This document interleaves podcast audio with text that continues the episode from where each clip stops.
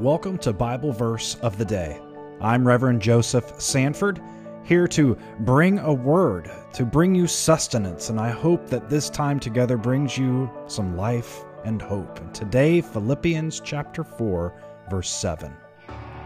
And the peace of God, which surpasses all understanding, will guard your hearts and your minds in Christ Jesus. This word, peace, we have much to say on it, but I'll try to be quick. Peace comes from the word, the idea, the understanding of shalom. It's not the absence of conflict or the absence of anything, it's the presence of what matters. Peace with God, the peace of God, often refers to relationship.